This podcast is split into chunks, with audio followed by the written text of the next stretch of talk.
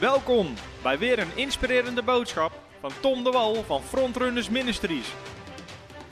We bidden dat je via deze aflevering geïnspireerd wordt in je leven met God en opgebouwd wordt in je geloof. Oké, ik wil nog beginnen met gebed. Halleluja.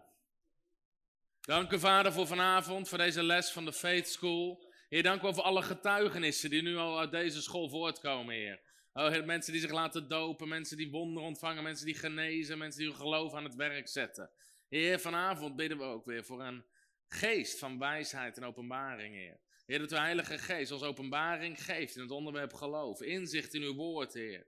Heer, dat we het woord van de waarheid recht zullen snijden, Heer. Heer, en we weten dat als het woord gezaaid wordt, Heer, dat het vrucht zal dragen. En ook op vanavond, over vanavond, bidden we een honderdvoudige oogst. In de naam van de Heer Jezus Christus. Amen en amen. Halleluja. Prijs God. God is goed. Amen. Halleluja.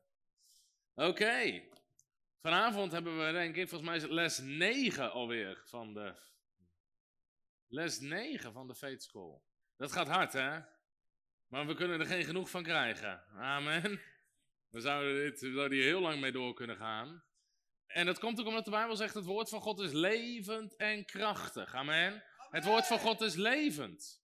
Je zou constant hetzelfde kunnen lezen of prediken, maar iedere keer opnieuw gevoed en opgebouwd worden door het woord van God. Amen. En nu behandelen we iedere keer een ander onderwerp. En vanavond gaan we het hebben over spreken in geloof. Gebruik je geloof door te spreken. Voordat ik dat ga doen, heb ik een paar hele korte mededelingen. Nummer 1 is onze Greater Power Conference, die deze week is. Hij start donderdag tot en met zondag. Volgens mij zijn bijna alle kaarten weg, maar je kan kijken of er nog wat is. Of jezelf op de wachtrij zetten als kaarten worden vrijgegeven. Dus registreer je snel gratis. En we gaan echt, ik geloof, de kracht van God gaan we er zien. En iets anders waar ik iedereen voor uit wil nodigen. Ik weet niet waar mensen allemaal vandaan komen. Maar we hebben volgende week hebben we weer een genezingscampagne in Hoge Zand. En vorig jaar waren we daar ook. En toen hebben we zoveel wonderen gezien. We hadden 100, minimaal 100 grote wonderen. Grote, zichtbare, directe wonderen in drie dagen tijd. En meer dan 100 mensen die hun leven aan Jezus gaven. En die ook, waarvan bijna allemaal, allemaal gedoopt zijn daarna en bij die kerk zijn gebleven. En dit jaar gaan we weer terug. Dus volgende week zijn we daar van vrijdagavond, zaterdagavond, zondagavond in Hoge Zand in de Vredekerk. Dus je kan ook gewoon gratis kaarten bestellen. Dus het is zelfs de moeite om erheen te rijden. Maar als mensen dit kijken die ergens in de buurt van het noorden van het land wonen, zorg dat je erbij bent, dat je niet mist wat God aan het doen is. En als laatste nog voor iedereen die online kijkt, onze gebedslijnen zijn ook vanavond weer open. En dus als je gebed nodig hebt, wil dat mensen met je staan in geloof, kan je bellen naar het nummer wat in beeld komt. En dan zit onze ministerteam zitten klaar om voor je te bidden. Oké, vorige week hebben we het gehad over. We zijn eigenlijk aanbeland. We hebben al een hele hoop behandeld. We hebben behandeld wat doet geloof, wat is geloof, hoe krijg je geloof. Ah, dat soort dingen hebben we allemaal behandeld. En nu zijn we bezig met hoe gebruik je je geloof. Volgens mij gant hij een klein beetje. Hoe gebruik je je geloof? Hoe zet je je geloof aan het werk? En we hebben gezegd, er zijn drie manieren om je geloof aan het werk te zetten. Dus je hebt geloof in je hart, maar dat geloof moet eruit gaan komen. Dat moet aan het werk gezet worden. Amen. Jezus geeft dat voorbeeld van het mosterdzaadje. Dat mosterdzaadje moet gezaaid worden. Dat zaad moet aan het werk gezet worden. En daarna vertelt Jezus dat verhaal van die, van die boer die een dienstknecht had. En geloof werkt als een dienstknecht. Je moet hem aan het werk zetten. Je moet hem aan het werk zetten. En geloof zet je aan het werk. En we zeggen door drie manieren. Nummer één, en het zijn niet per se volgorde van welke belangrijk is, maar je zet ze aan het werk door te handelen, door te spreken en door te bidden. Dus je hebt geloof in je hart, maar als dat geloof iets moet gaan veroorzaken, zal je dat aan het werk moeten gaan zetten door te handelen in geloof, door te spreken in geloof of door te bidden in geloof, door te bidden met geloof. En vorige keer hebben we het gehad over handelen in geloof. We hebben gezegd geloof komt door het horen, maar resultaat komt door het te doen. Amen. Het maakt niet uit hoeveel geloof je hebt in je hart en hoeveel je hoort. Er gaat nooit iets gebeuren totdat jij iets gaat doen. Dus geloof komt door het horen, maar resultaat, vrucht in je leven komt wanneer jij het gaat doen. En we hebben ook gezien dat de Bijbel zegt: geloof zonder daden is doodgeloof. Is doodgeloof. En doodgeloof werkt niet. Doodgeloof doet niks. En daarom zegt de Bijbel ook: je bedriegt jezelf. Zelfs als je het woord hoort, maar het niet doet. Zegt de Bijbel, je bedriegt jezelf. Of de Bijbel zegt, je bent misleid. Dus we moeten gaan handelen naar het woord van God. Amen. Nou, vanavond wil ik het gaan hebben over spreken in geloof. Spreken in geloof. Ik heb er een heel boek over geschreven. Woorden van geloof. Staat ook gratis in onze webshop. Kan je gratis bestellen. Veel mensen zullen hem hier misschien wel gelezen hebben. Maar ook dat is een thema wat je eigenlijk niet vaak genoeg kan bestuderen. Spreken in geloof. Hoe werkt het om te spreken in geloof? Je gebruikt je geloof door te spreken. De Bijbel zegt met ons hart geloven we. Maar Jezus zegt ook in Matthäus hoofdstuk 12, vers 34. Hoef je niet op te zoeken. Maar daar zegt Jezus, uit, het, uit de overvloed van het hart spreekt de mond. Amen.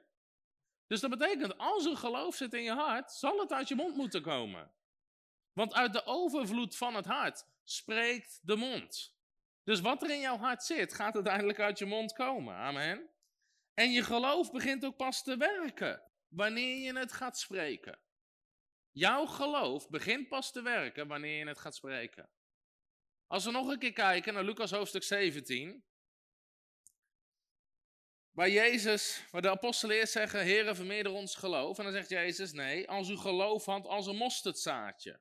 En wat zegt Jezus daarna? Als u geloof had als een mosterdzaadje, zou u tegen deze moerbijboom zeggen. Zie je dat? Jij zegt, als je geloof had, als een mosterdzaadje, wat is het eerste wat je gaat doen? Zeggen, spreken. Geloof is altijd sprekend geloof. Als u geloof had, zou u zeggen.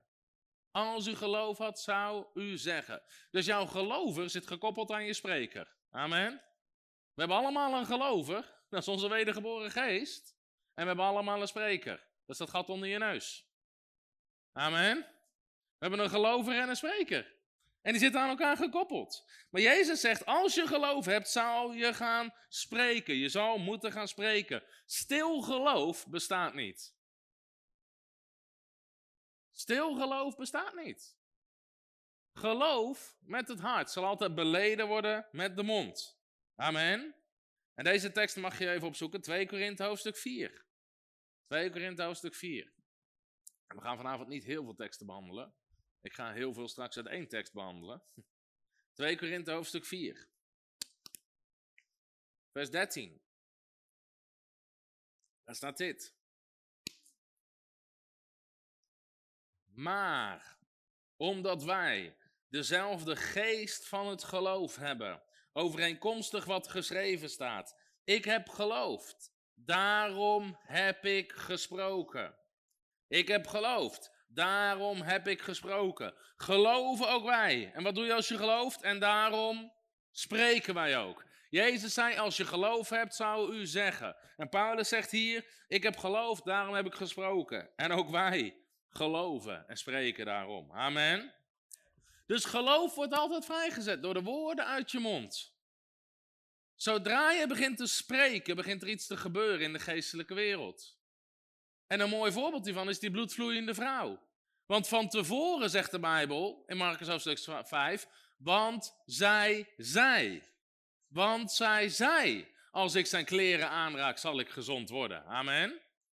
Die vrouw zei van tevoren al wat er zou gebeuren. Hoe zette zij haar geloof aan het werk? Ze sprak en ze handelde. Ze sprak, wanneer ik hem aanraak, zal ik gezond worden. Dat was spreken in geloof. Ze wist het zeker. Geloof nu is de zekerheid van de dingen die we hopen. En het was een bewijs van wat nog niet te zien was. Het was nog niet gebeurd. Maar zij sprak het van tevoren. Wanneer ik hem aanraak, zal ik gezond worden. Ze handelde in geloof. Ze duwde zich door die menigte heen. Ze raakte hem aan en ze kreeg wat ze geloofde.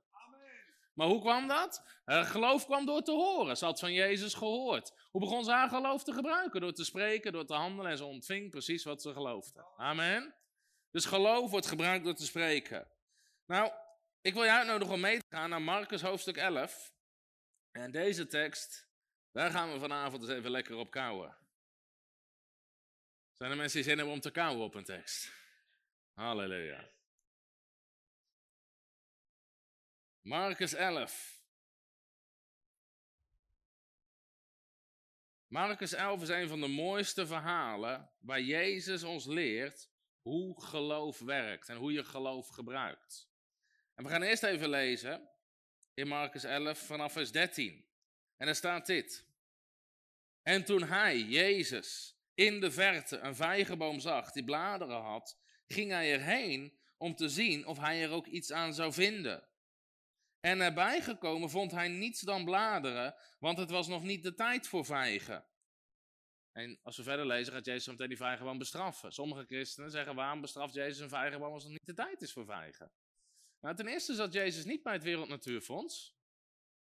En ten tweede was het zo dat al voordat de vijgen kwamen, zaten er knopjes aan die vijgenboom. En die werden ook gegeten. En die hoorden er al tegelijkertijd te zijn met die bladeren. Die hoorden er toen al te zijn. Maar als die er niet aan zaten, wist je zeker dat er ook later in het jaar geen vrucht meer aan zou komen. Dus Jezus wist zeker op dit moment, dit is een vruchteloze vijgenboom. En Jezus antwoordde en zei tegen hem. Wacht eens even, waar is Jezus tegen aan het praten? Tegen een? Tegen een boom. Jezus antwoordde. Jezus had een gesprek met die boom. Zie je dat? Jezus antwoordde. Die boom zegt, ik geef jou niks te eten. En Jezus zegt iets terug. Jezus antwoordde en zei tegen hem, laat niemand meer vrucht van u eten, tot in eeuwigheid. En zijn discipelen hoorden het. Zijn discipelen hoorden het. Nou, dit was waarschijnlijk het moment dat de discipelen dachten, Jezus is helemaal van het padje afgeraakt. Nu hebben we te lang niet geslapen. We zitten nu op het niveau waar Jezus begint te praten tegen bomen. Jezus deed al wel eens bijzondere dingen, maar ze dachten nu, dit is wel een beetje de grens. En dan staat er dit in vers 20. Gaan we verder lezen. Vers 20. En toen zij er s'morgens vroeg, een andere waarom zegt de volgende dag. Toen zij s'morgens vroeg voorbij gingen, zagen zij dat de vijgenboom verdord was van de wortels af. En Petrus, die het zich herinnerde, zei tegen hem: Rabbi, kijk, de vijgenboom die u vervloekt hebt, is verdord. Petrus was totaal verbaasd. Hij zei: Rabbi, kijk, die boom waar u gisteren een gesprek mee had, die is er nu niet meer. En Jezus zei: Goh, Petrus, je hebt helemaal gelijk. Wie had dat gedacht? Oh nee, dat zei, dat zei Jezus niet. Vers 22. En Jezus antwoordde en zei tegen hen. Nu begint Jezus geloof te onderwijzen aan zijn, aan zijn discipelen. Jezus zei, heb geloof in God. Want voorwaar, ik zeg u, wie tegen deze berg zal zeggen, wordt opgeheven en in de zee geworpen, en niet zal twijfelen in zijn hart, maar zal geloven dat wat hij zegt gebeuren zal, het zal hem gebeuren wat hij zegt. Het zal hem gebeuren wat hij zegt.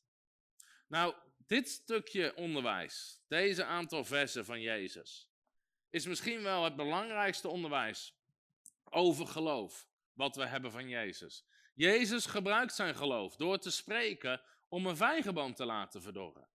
En Petrus, die totaal verbaasd is dat het gebeurt, die reageert daarop. En nu begint Jezus hem uit te leggen hoe hij precies hetzelfde kan doen. Hoe ook hij zijn geloof kan gebruiken, zodat de dingen gaan gebeuren. Ik heb hem hier ook op het bord uitgeschreven, vers 22 en 23. En Jezus antwoordde en zei, heb geloof in God. Want voorwaar ik zeg u, wie tegen deze berg zal zeggen, wordt opgegeven in de zee geworpen en niet zal twijfelen in zijn hart, maar zal geloven dat wat hij zegt gebeuren zal, het zal hem gebeuren wat hij zegt. Dat begint Jezus te onderwijzen. Nou, ik wil een aantal lessen gaan halen uit deze tekst, uit deze twee versen die Jezus ons leert over je geloof gebruiken en over sprekend geloof. Want dat is hier wat Jezus ze leert. Nou, de eerste les en ik heb dit al een keer eerder aangehaald, maar ik ga dus niet heel lang, maar ik wil hem wel weer aanhalen. Jezus leert ons om bergen te verplaatsen, niet om ze te beklimmen. Amen. En natuurlijk heb je aan de ene kant, je hebt gewoon natuurlijke wijsheid en dingen die je moet doen in het natuurlijke. Maar in dit geval, toen Jezus iets voor elkaar wilde krijgen om die vijgenboom te verdorren, ging hij niet naar de lokale hoornbach toe of de praxis, haalde een bijl en begon die boom om te kappen. Nee, Jezus zette zijn geloof aan het werk. En Jezus leert Petrus hier om bergen te verplaatsen. Niet om ze te beklimmen. In andere woorden, om situaties bovennatuurlijk op te lossen in je leven. Amen. En dat is jouw erfdeel als christen. Situaties, problemen op jouw pad, kan je boven natuurlijk oplossen. Je bent niet gebonden alleen aan de oplossingen die deze wereld biedt. Jij hebt geloof in God. En wanneer jij spreekt tegen dingen, beginnen dingen te gebeuren. Jezus leert je om een bergen verplaatsen te zijn, geen bergbeklimmer. Amen. En God gaat zelfs je roepen op plekken waar zulke grote bergen staan dat je ze niet eens kan beklimmen. Dat het gewoon te groot is om te beklimmen. Dingen die in het natuurlijke totaal onlogisch zijn. Het gebouw waar we nu in zitten, ik heb het al eerder verteld, we hadden in één moment meer geld nodig dan in de anderhalf jaar daarvoor binnen was gekomen. En daarnaast hadden we maandelijks meer geld nodig dan überhaupt binnenkwam per maand. En God zei, dat is je gebouw. Nou, in het natuurlijke kan dat niet. In het natuurlijke kan dat niet. Dus als je denkt in bergen beklimmen, dan ben je klaar. Maar als je denkt in bergen verplaatsen, niet. Dan moet je je geloof aan het werk zetten. Amen. En we zetten ons geloof aan het werk. We gingen God geloven. We begonnen te handelen in geloof. We regelden alles. We tekenden de contracten. En God voorzag, boven natuurlijk. Niet volgens menselijke logica. Menselijke logica zou zijn, oh als we nou zoveel mensen vinden die dit willen geven en we gaan, we gaan stroopwafels verkopen. Dat is bergen beklimmen. Maar we zijn niet groep om bergen te beklimmen, amen. We gingen God gewoon geloven voor voorziening. We gingen God geloven. Niet kijken naar mensen, naar God. En ik weet nog, een grote doorbraak was, ik sprak in een dienst met 25 mensen. 25 mensen. Aan het eind van de avond haalden we een offer op. Het enige wat we zeiden, geef wat God op je hart legt. Die avond zat er 35.000 euro in het offer. Met 25 mensen. Dat is bergen verplaatsen, niet beklimmen. Amen. Halleluja. Kan je nagaan wat er op deze faith school iedere avond binnenkomt met zoveel mensen. Maar zo vaak vragen andere bedieningen of zelfs journalisten: hoe kan je je groei verklaren? Ze zijn altijd op zoek naar de laatste marketingtrucs. Nee, wij verplaatsen bergen. We zijn ze niet aan het beklimmen, amen. Dus, weet je, God vraagt mij nooit: Tom, kun je dit betalen? Hij vraagt: kan je ervoor geloven? Amen. Als wij ervoor geloven, betaalt God ervoor. En zo geldt het voor alles in je leven. Dus ik wil je uitnodigen om een bergen verplaatsen te zijn. Bergen verplaatsen. Bergen beklimmen kunnen ze in het natuurlijke. Maar christenen kunnen bergen verplaatsen. Er was een, jaren geleden, toen ik nog jeugdleider was, we op een gegeven moment een, een zaalvoetbaltoernooi met de jeugd. En er was een jonge dame, Tessa, sommigen zullen haar kennen. En Tessa was aan het rennen achter die ballen. En op een gegeven moment ze verstapte zich. En Tessa was fysiotherapeut, dus wist alles over spieren, pezen, al die dingen werken. En ze verstapte zich, maar echt gruwelijk. Dus ze viel op de grond en ze schreeuwde het uit van de pijn. En ze wist meteen, dit is flink mis. Dit is flink mis. En het natuurlijke zou zijn om in te binden, naar het ziekenhuis te gaan. Dat is, de dat is bergen beklimmen. Bergen beklimmen. Maar ik liep erheen en ik zei, pak mijn hand. En ik legde mijn hand op de knie. Ik zeg, in Jezus naam, wees gezond. Boem, alle pijn ging uit de knie. In één moment, totaal genezen. Dat is bergen verplaatsen. Amen. En we zijn geroepen om bergen te verplaatsen. Amen. Niet bergen te beklimmen.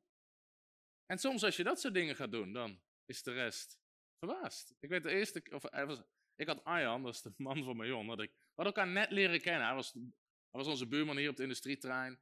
En we kenden elkaar net en op een gegeven moment moest ik verhuizen. En ik vroeg, joh, heb je zin? Hij bood aan om te helpen. En ik had een vrachtwagen ergens geleend. En op een gegeven moment voor mijn huis, ons oude huis, hadden we alle spullen ingeladen.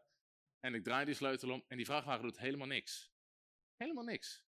Alleen ik heb geen verstand van auto's. Dus ik kijk naar het ding en zeg, in Jezus naam, werk. En dat ding start en ik rij weg. Maar ik was vergeten dat Arjan naast me zat. Die heeft heel de weg zo...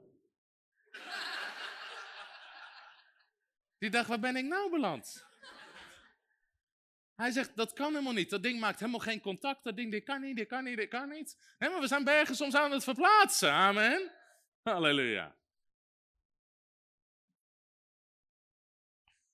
Nou, wie wil er hier nog meer een berg verplaatsen zijn? Oké, Jezus legt ons hier uit hoe je bergen moet verplaatsen. En ik wil er een aantal dingen over uithalen. Jezus antwoordde en zei. Dus het eerste is, Jezus roept ons om een berg verplaatsen te zijn. Nummer twee, wat zegt Jezus dan? Ik zal het zelfs even met stift aangeven. Jezus antwoordde en zei. En wat is het eerste wat Jezus zegt over hoe je een berg verplaatsen moet zijn? Is heb geloof. Heb geloof. bergen verplaatsen in je leven. Wonderen zien in je leven. Het bovennatuurlijke zien in je leven. Het onmogelijke mogelijk zien worden in je leven. Begint met geloof. Begint met geloof. Heb geloof. Heb geloof. Nou, heb geloof staat in gebiedende wijs. In andere woorden, het is een opdracht. Geen optie. Als je bergen wil verplaatsen, is geloof een opdracht, geen optie. Veel christenen denken dat geloof optioneel is. God geloven voor wonderen. Wonderen zijn bijzaak. Oh ja? En wat als je eigen kind ziek is? Is het dan nog bijzaak? Of is het dan één keer het belangrijkste wat er is? Daarom moet je niet meegaan met die onzin. Wonderen zijn bijzaak. Nee, wacht maar tot je eigen kind ziek is. Of het dan nog steeds bijzaak is. Dan is het geen bijzaak. Dan heb je geen opties. Veel van die doctrines houden alleen maar stand als mensen veel te comfortabel zijn. En ik kan dit getuigenis nu vertellen, ik zal geen namen noemen.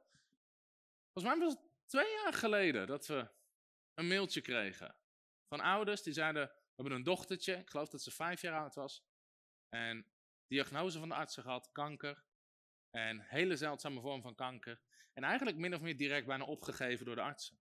En die ouders stuurden ons een mailtje en we krijgen heel veel mails met heel veel verzoeken. En meestal gaan we kunnen niet op iedereen persoonlijk ingaan, maar toen wist ik, hier moet ik op ingaan. Dus zijn met die ouders langs gegaan. En we kwamen eraan en een van de dingen die ik vroeg was, zeg, hoe, hoe ben je bij ons uitgekomen? En die moeder vertelde eerlijk, ze zegt, joh, ik zat een keer op YouTube en ik zag een preek van Tom de Wal over genezing. En ze ging die preek luisteren. Ze zegt, ik vond het verschrikkelijk. Zegt ze, ik vond het verschrikkelijk. En ze stuurde hem via WhatsApp naar de man. En ze zei, moet je dit luisteren? Dit kan je toch niet zeggen zo? En dus die man in de auto, onderweg terug naar het huis, die preek luisteren. En die man stuurde terug. Ja, maar hij heeft toch gelijk? Hij zegt toch gewoon wat de Bijbel zegt? En die vrouw zat in een, heel, weet je, een beetje een conflict. Dus zij vond het niks, maar hij had zoiets, ja, maar het staat toch in de Bijbel? Korte tijd later krijgen ze te horen dat hun dochtertje ongeneeslijke kanker heeft. En er is maar één iemand aan wie ze kunnen denken. Dat was aan iemand die zei, God wil altijd iedereen genezen. In één keer had ze niks meer aan die boodschap van God wil soms mensen genezen. Of God wil niet iedereen genezen. Daar heb je niks aan als je eigen dochtertje kanker heeft. Daar kan je geen geloof op bouwen. Daar kan je geen geloof mee aan het werk zetten. Als, je, als het zoiets betreft, moet je weten, dit is de wil van God en we gaan voor een wonder. Halleluja, ze is compleet genezen verklaard. Halleluja. Kom op, geef God eens eer. Halleluja. Dus heb geloof is een opdracht. Heb geloof, het begint met geloof. Net zoals je geboden hebt in de Bijbel, heb geen andere goden, pleeg geen overspel. Zo hebben we ook een gebod voor bergverplaatsers, dat is heb geloof. Net zoals Jezus, het eerste wat hij tegen Iris zei, vrees niet, geloof alleen. Geloof alleen. Als je bergen wil verplaatsen, begint met geloof. Om je geloof aan het werk te zetten. Weet je nog wat Hebreeën 11 zegt? Hebreeën 11 vers 6. Daar staat, zonder geloof is het onmogelijk om God te behagen. Want wie tot God komt, moet geloven.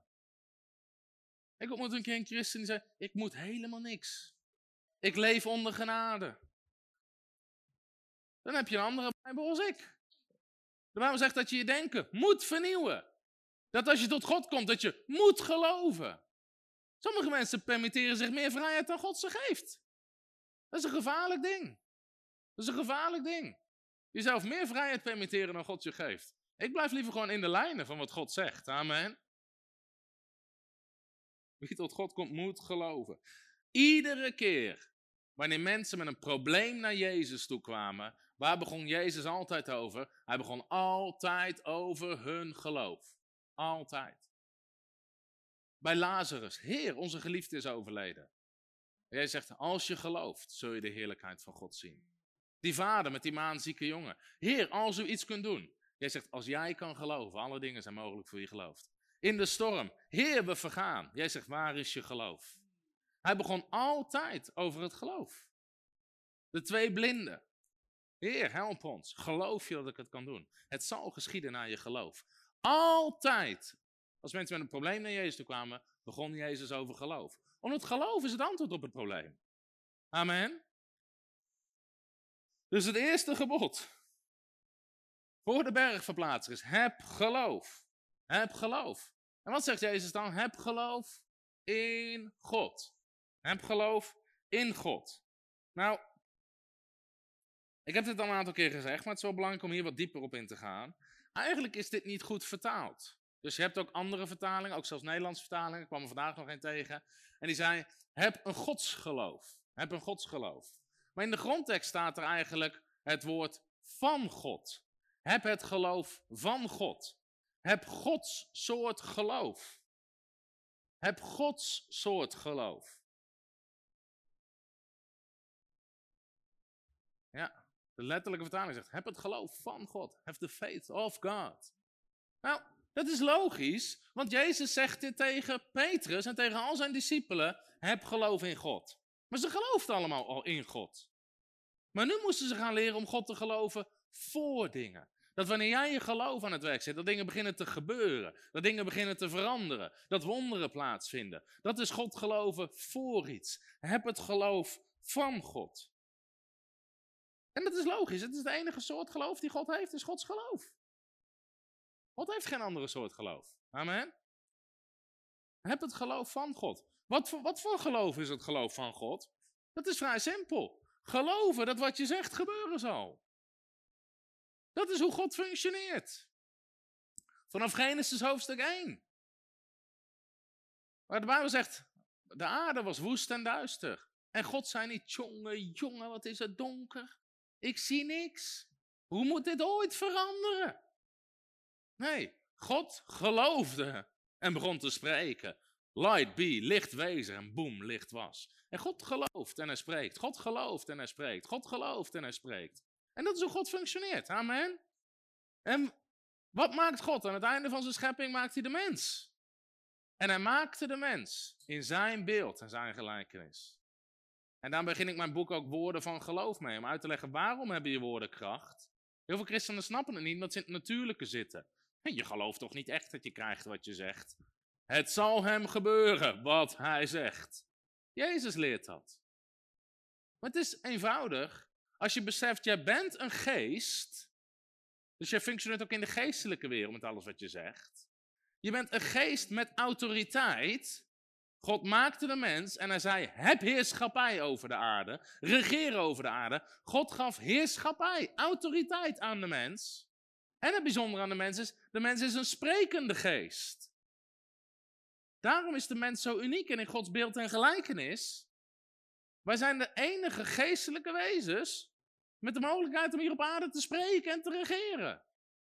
Dieren kunnen niet praten, kunnen niet spreken, maar de mens wel. En God heeft jou gemaakt met die autoriteit.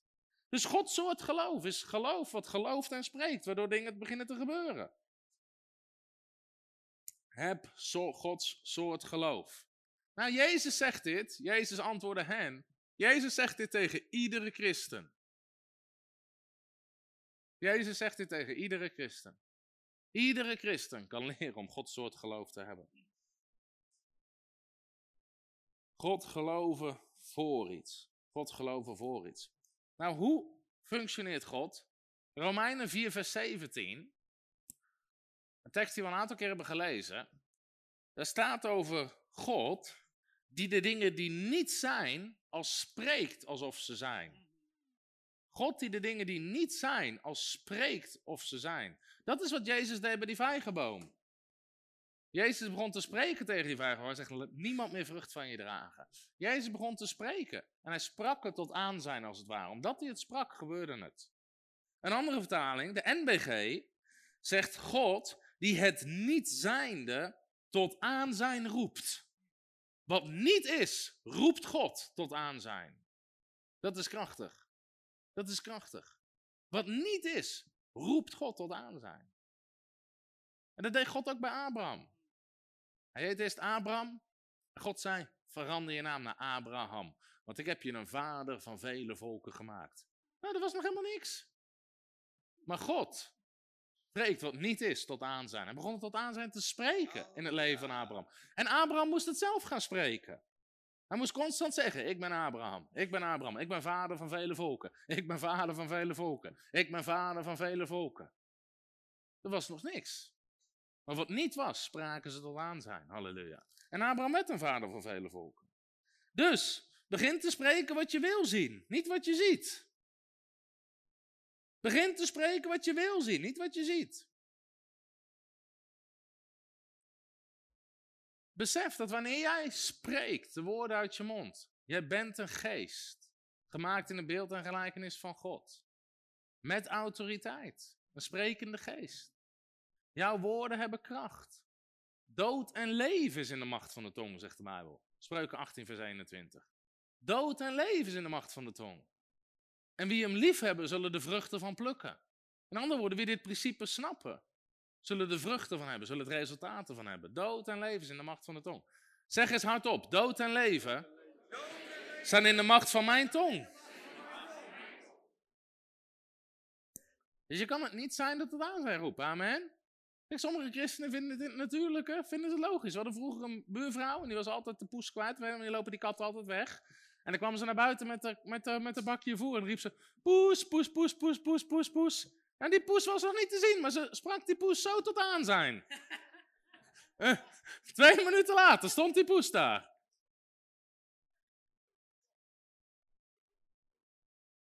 Ze liep niet naar buiten. Er is geen poes, er is geen poes, er is geen poes. Nee, ze begon te spreken. Ze wist, die, die poes die hoort mij. En die komt. Nou, jouw woorden hebben autoriteit. In de geestelijke wereld, over omstandigheden. Amen. Jij kan dingen tot aan zijn spreken. Je kan het beter als je buurvrouw met de poes.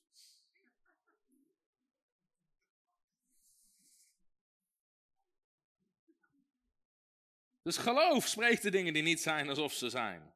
Gods soort geloof. Zeg eens, ik heb Gods soort geloof. Ik geloof en ik spreek en het gebeurt. Amen. Dat is Gods soort geloof. Halleluja. Nummer vier. Nummer vier. Jezus zei, heb geloof, gebod. Heb het geloof in, ik zal het hierbij zetten in het blauw, heb het geloof van God. Heb het geloof van God. Heb Gods soort geloof. Jezus antwoordde. Petrus zegt, Heer, hoe kan het dat die vijgenboom vervloekt is? Heb geloof. Heb het geloof van God. Heb Gods soort geloof. Want, voorwaar, ik zeg u, wie tegen deze berg zal zeggen. Jezus gaat verder met zijn onderwijs. Nou, het volgende. Jij zegt, want voorwaar. Want voorwaar. Jezus begint ze nu uit te leggen waarom ze Gods soort geloof moeten hebben. En Jezus gaat uitleggen dat zij bergen kunnen verplaatsen. Nou, Jezus zegt voorwaar. Dat woord voorwaar betekent ik verzeker je. Ik denk dat andere vertalingen, volgens mij het boek, zeggen bijvoorbeeld ik verzeker je. Want Jezus, wie wilde verzekerd zijn door Jezus? Amen. Dat is een betrouwbare verzekeringsmaatschappij. Jezus zegt, want ik verzeker je. Want voorwaar. Zo is het. Ik garandeer je, zegt Jezus. Want voorwaar. Je zou kunnen zeggen, jongens, let op. Let op. Jezus begint hier iets belangrijks uit te leggen. Want let op. Dit onderwijs is ontzettend belangrijk. Dit onderwijs is ontzettend belangrijk. Jezus gaat mensen leren hoe ze bergen kunnen verplaatsen. Hij zegt, jongens, let op. Ik verzeker je. Dit is de manier waarop je bergen verplaatst. Nou, nog steeds ontmoet je heel veel christenen die nooit onderwijs hebben gehad over bergen verplaatsen. Die nooit onderwijs hebben gehad over God geloven, dingen tot aan zijn spreken, handelen in geloof. Terwijl Jezus zegt, dit is de manier om bergen te verplaatsen. Vinden we het gek dat bij sommige mensen nog zoveel bergen in hun leven zijn? Omdat ze nooit hebben geleerd om bergen te verplaatsen op de manier zoals Jezus aangeeft. Jij zegt, ik verzeker je. Ik verzeker je. En dan begint Jezus uit te leggen wie tegen deze berg zal zeggen. Je moet gaan zeggen tegen jouw berg. Wordt opgegeven in de... Jezus begint uit te leggen hoe het werkt. Nou, ik ontmoet heel veel christenen die op onbijbelse manieren bergen proberen te verplaatsen. Op onbijbelse manieren. Over geloof is het helaas zo dat Weet je, heel veel mensen hebben de klok horen luiden, maar ze weten niet waar de klepel hangt. Ze hebben er ooit een keer iets over gehoord en ze proberen het en het werkt niet. Weet je, ik kreeg ooit een keer een reactie op een YouTube-video. Ja, jij spreekt over genezing, maar dit werkt niet. Ik heb corona, ik heb heel de dag tien keer Jezus overwinnaar gezongen en ik ben nog steeds ziek. nou, Jezus zegt niet, want voorwaar ik zeg u, wie iedere dag tien keer Jezus overwinnaar zingt.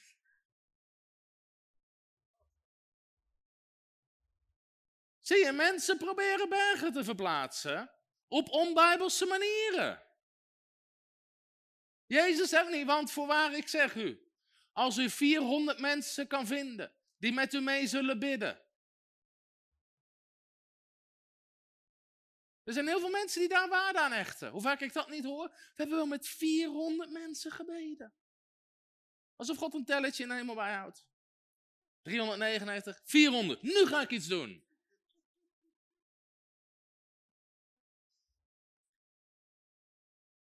Heel veel mensen proberen op onbijbelse manieren bergen te verplaatsen. En soms ook, weet je, een hele heftige situatie is een tijd terug nog, was er iemand die volgens mij op sterven lag en die hele kerk, een hele nacht te bidden en dansen en vlaggen. Maar Jezus zegt niet, want voorwaar ik zeg u, wie heel de nacht zal bidden en dansen en zal vlaggen. Ja.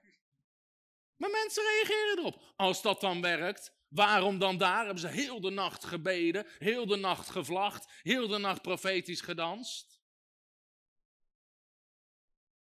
Ze proberen op een onbijbelse manier een berg te verplaatsen. Vervolgens lukt het niet. En wie geven ze ook nog eens een keer de schuld? God. Dat is mooi. God zegt je moet het zo doen, zij doen het zo en dan boos worden het niet werkt. En in de charismatische kring zijn ze er heel goed in. Ik kwam ooit een keer in een gemeente, er stond iemand met een zwaard in de lucht, heel de dienst lang. Want die was geestelijke strijd aan het voeren. Een maand later was die gemeente opgedoekt. Ik dacht, heeft niet geholpen. Is iets misgegaan.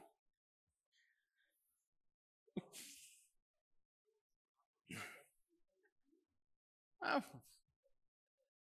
we willen dicht bij het woord blijven, amen. Onlangs was er nog een prediker in Nederland, die had kritiek op onze bediening, en inmiddels zijn we het wel gewend. En toen dacht ik, ik ga opzoeken wat die man zelf onderwijst. Daar was ik benieuwd naar. Dat is soms interessant. Kijk, we hadden ook iemand die heeft heel veel video's tegen ons gemaakt. En op een gegeven moment dacht ik, nou, wat gelooft hij zelf? Dus dan pakt hij, uh, er zijn heel veel preken over mij, ik ben de titel van een preek. En dan ging het over dat ik zeg dat de duivel mensen ziek maakt. Want die vrouw had een geest die haar ziek maakte. En dan zegt die man letterlijk, ja, dat zei Jezus wel. Maar toen dachten mensen in die tijd, dachten gewoon zo dat dat geesten waren. Maar nu weten wij beter. Hij zegt gewoon dat ik beter weet dan Jezus. Nou, ook met deze man, ik ben benieuwd wat hij zelf preekt. En ik vond de preek over geloof. En hij ging naar Marcus 11. En hij leest het vers. En aan het eind zegt hij, kijkt hij dus aan en zegt hij, Jezus leert ons hier om samen met hem bergen te beklimmen. Ik dacht, even goed kijken hoor. Nee. Maar heel die gemeente. Ja, ja. Nee, nee. Er zijn heel veel mensen proberen op onbijbelse manieren bergen te verplaatsen. Nou, ik ben niet per se tegen profetisch vlaggen of dansen, zolang ik het zelf maar niet hoef te doen. Maar het is niet de manier om bergen te verplaatsen. Amen. Nou, want voorwaar. Want voorwaar. Ik. Wie is dat? Jezus. Jezus. Jezus. Ik zeg u. Ik verzeker je. Ik zeg u. Kom op, wie leert ons hier om op deze manier ons geloof te gebruiken? Jezus. Jezus. Als mensen artikelen over ons schrijven, Tom de Wal zegt dat je met de woorden uit je mond bergen kan verplaatsen. Ik was het niet! Er staat niet, want voorwaar, Tom de Wal zegt u. Staat er niet. Maakt niet uit welke vertaling je opzoekt, vind je niet. Tom de Wal zegt dat onze woorden kracht hebben. Weet je, mensen denken dat ik het boek geschreven heb. Is niet zo. Zeg, het is de HSV, niet de TDW.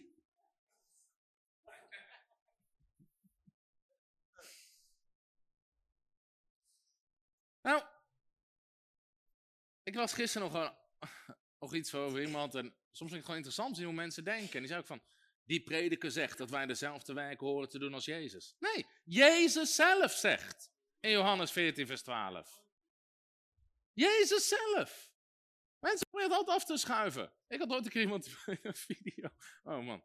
Tom de Wal zegt dat als je je tiende niet geeft, dat je onder een vloek bent. Ik naar mijn Bijbel. Ik denk, Malachi 3 vers 9. U bent door de vloek betroffen, omdat u geen tiende brengt. Ik dacht, was ik niet, was Malachi. Als je later in de hemel komt, niet boos worden op mij, ga naar Malachi toe.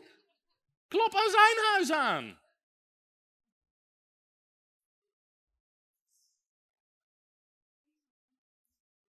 Tom de Wal zegt dat als je handen legt op zieken, dat ze zullen genezen. Nee, is Jezus in Marcus 16.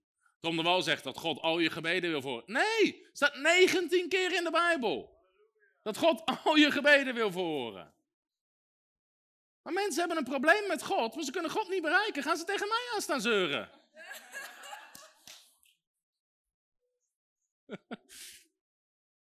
nou, mijn punt is, dit onderwijs over God geloven, dit is ook niet uitgevonden in Amerika. Sommige mensen denken dat het uitgevonden is in Amerika, in Texas. De geloofsleer is ontstaan in de 20ste eeuw in Texas. Nee, Jezus leefde niet in de 20ste eeuw in Texas. Dit was in Israël. 2000 jaar geleden. Dat Jezus ons dit leerde. Amen. Oh man, man, man. Jezus antwoorden. Jezus antwoorden. Oh. Ik wil het gewoon doen zoals Jezus het zegt. Amen. Ik wil zo dicht mogelijk bij het woord blijven. Zo dicht mogelijk. En als je niet oppast, gaan mensen het woord verdraaien. En er vanaf. En je ziet het op allerlei gebieden.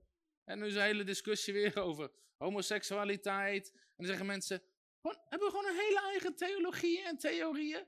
Zeggen ze, ja, uh, God kan liefde niet verbieden. Als twee mensen van elkaar houden, is het altijd goed.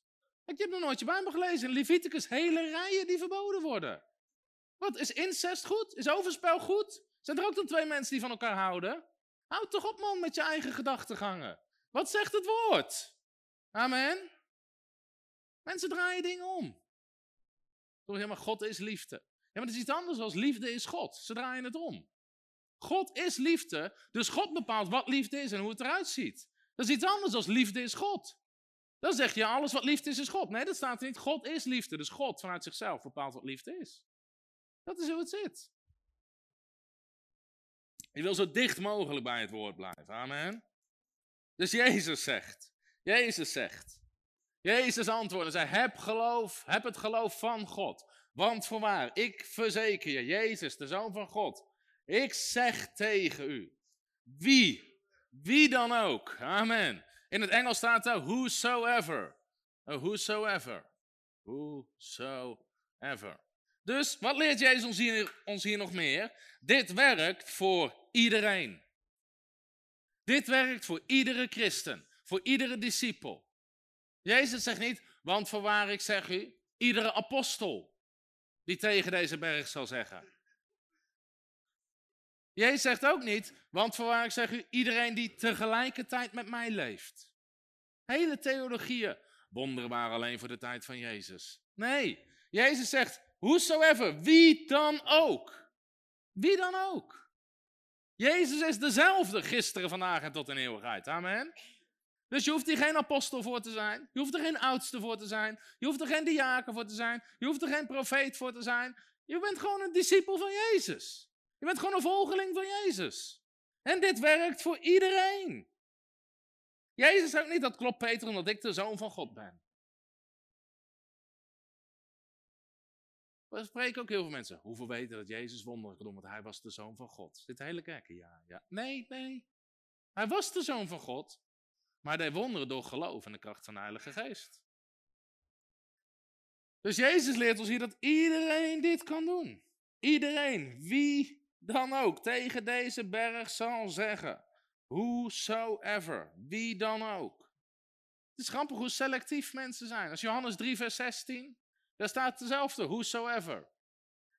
Al zo lief had God de wereld, dat hij gaf zijn enige geboren zoon. Opdat een ieder, het whosoever, believes in him. Wie dan ook in hem gelooft, niet verloren gaan, eeuwig leven. Dat is voor iedereen, dat is voor iedereen. Marcus 11. Wie dan ook, whosoever. Nee, dat is voor vroeger, dat is voor iemand anders, dat is voor, dat is voor Afrika. Dat is wat de duivel altijd doet. Het is altijd of voor vroeger, of voor de toekomst, later in de hemel. Of in Afrika, of ergens ver weg. Maar het is nu voor jou, amen. Zeg eens, het is nu voor mij. Halleluja. Halleluja. Johannes 3, vers 16 is voor de wereld om redding te ontvangen. En Marcus 11, vers 23 is voor christenen om bergen te verplaatsen. Amen. Halleluja. De opdracht was niet alleen voor Jezus. Je, hebt zo'n mooi oud liedje. Whosoever surely meaneth me. Ik weet niet of mensen het oude Engelse lied kennen. Whosoever surely meaneth me. Wie dan ook. Dat gaat over mij, zegt het lied. Halleluja. En zo moet je je Bijbel lezen. Zeg, dit gaat over mij. Zeg eens, dit gaat over mij. Halleluja. Nou, Marcus 11. Zeg eens, Marcus 11. Gaat over mij. Wie, wie, dat ben jij. Dan moet je erbij zetten in je Bijbel. Dan moet je zeggen, ik. Zet je erbij?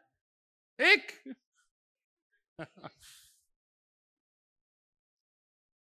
nou, wie moet hier iets doen om, bergen te verplaatsen? Jij. Ik, amen. Nou, dat is zo belangrijk. Jij bent degene die door geloof in God, Gods soort geloof, bergen verplaatst. Weet je, er zijn nummers. Savior, you can move the mountains. Nee! De Savior zingt naar beneden. You can move the mountains. Jezus zegt, jij, wie dan ook. Jij. Jezus zegt niet, voorwaar ik zeg u, als ik tegen deze berg zal zeggen, kom op, wie moet er iets gaan zeggen? Wij. Jij, wij, ik. Amen. Hij. Zij. Snap je? Jij kan de berg verzetten. Ik heb zoveel christenen. Heer, verplaatst de berg. Maar de Heer zegt nee, jij verplaatst die berg. Door het geloven in God. Amen. Weet je, God zit niet in dit vers.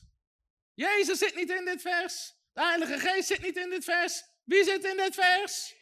Heel goed. Weet je, je moet niet alleen geloven wat de Bijbel zegt over wie God is. Je moet geloven wat de Bijbel zegt over wie jij bent. En wat jij kan door hem. Amen.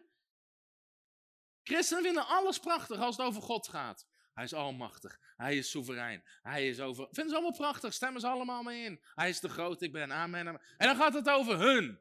Jij bent de gerechtigheid van God in Christus. Door zijn striemen ben jij genezen. Jij vermacht alle dingen door Christus die je kracht geeft. God zal jou voorzien in alles wat je nodig hebt. Nee, nee. Ja, ja. Amen. Amen. Geloof wat God zegt over jou. Net als Jezus. In Lucas hoofdstuk 4 stond hij op. En dan begon hij voor te lezen uit Jezaja. En dan, stond, en dan begon hij te lezen. Weet je, de Heer heeft mij gezalfd. En jij zegt, dit gaat over mij. Je moet jezelf vinden in het woord. Amen. En toe-eigenen wat God je belooft. Hij moet gaan spreken. In het begin is dat raar. Wie vond dit in het begin raar om de dingen die niet zijn tot aan zijn te gaan spreken? Net als met tongentaal. Weet je nog de eerste keer dat je in tongentaal bad? Wie vond zichzelf toen heel raar? Wie zegt, ik heb het eerst in mijn eentje gedaan.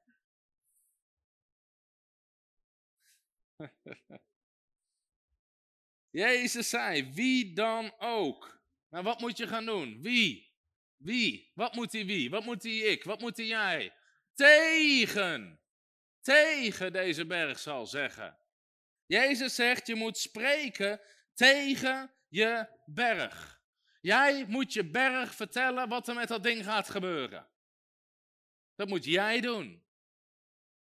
Met gezag commanderen. Dat is wat Jezus hier leert. Met gezag commanderen.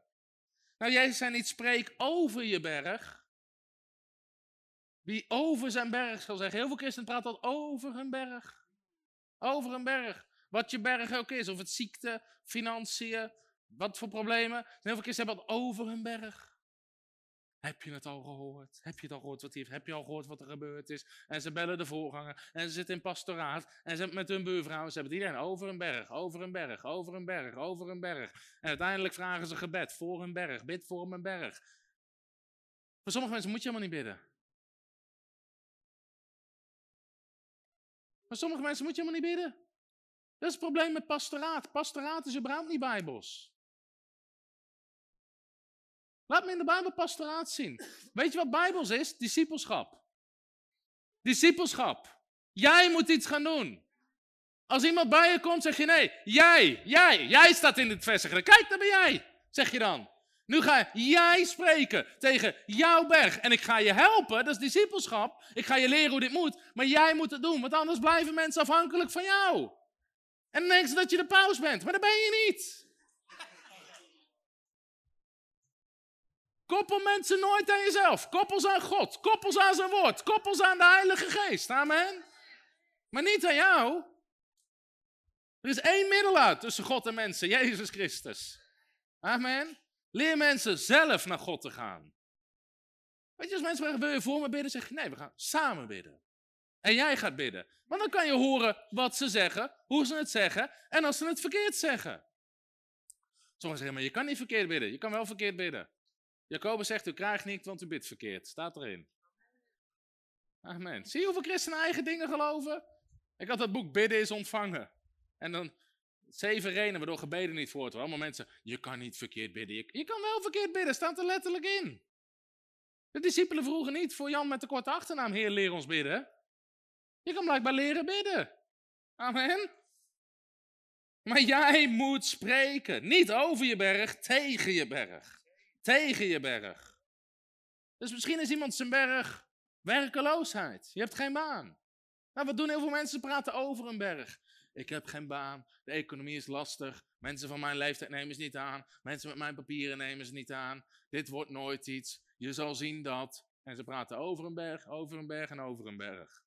En vervolgens gaan ze nog naar voren in de kerk ook voor gebed. Wil je voor me bidden? En dan wordt voor ze gebeden en er gebeurt niks. Dat is niet zo gek, want het zal hem gebeuren wat hij zegt. Niet wat de oudste voor je bidt, wat jij zegt. Sommige mensen kan je hand opleggen tot je vingerafdruk in een voorhoofd staan. Er gaat niks veranderen.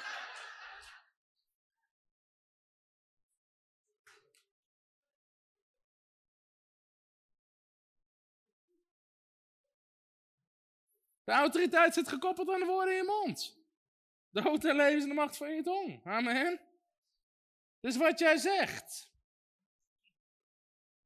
In nummer 14, vers 28. Nummer 14, vers 28. Dit is een knaller. Nummer 14, vers 28. Je mag hem even opzoeken. Ik kijk even dat ik hem in de MBV kan vinden. Heeft iemand de MBV bij de hand? Nee, jullie zijn allemaal al bekeerd.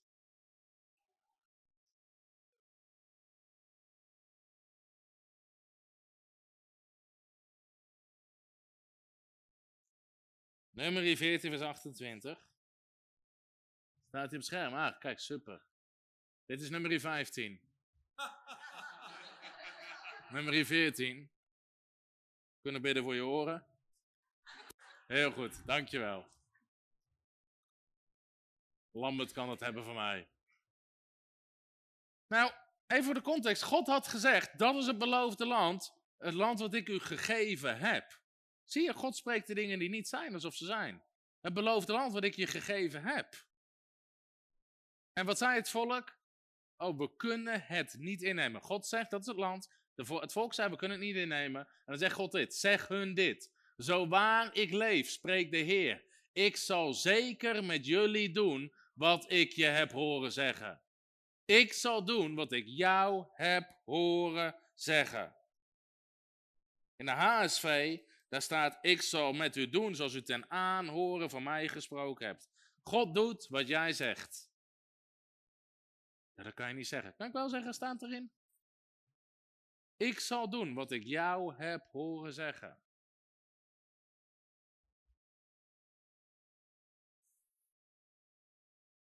Dus, ben je aan het spreken tegen je berg of ben je aan het praten over je berg? En ben je aan het spreken tegen of ben je aan het tegenspreken? Ben je aan het tegenspreken? Begin te spreken in lijn met Gods woord. Amen. Dus in plaats van met, bijvoorbeeld met die baan, begint gewoon te spreken. Ik zal een prachtige nieuwe baan hebben. Ik ben gezegend. Ik zal de kop zijn en niet de staart. De Bijbel zegt, al de arbeid van mijn handen is gezegend. God zal voorzien in alles wat ik nodig heb. Goedheid en gunst zullen me volgen. De gunst van God is op mijn leven. Dat is wat je begint te spreken. Dat is wat je begint te spreken. En niet van, mijn leeftijd neemt niemand aan. Nee, in hoge ouderdom zullen we fris en groen zijn, zullen we vrucht dragen. Begin het woord te spreken. Amen.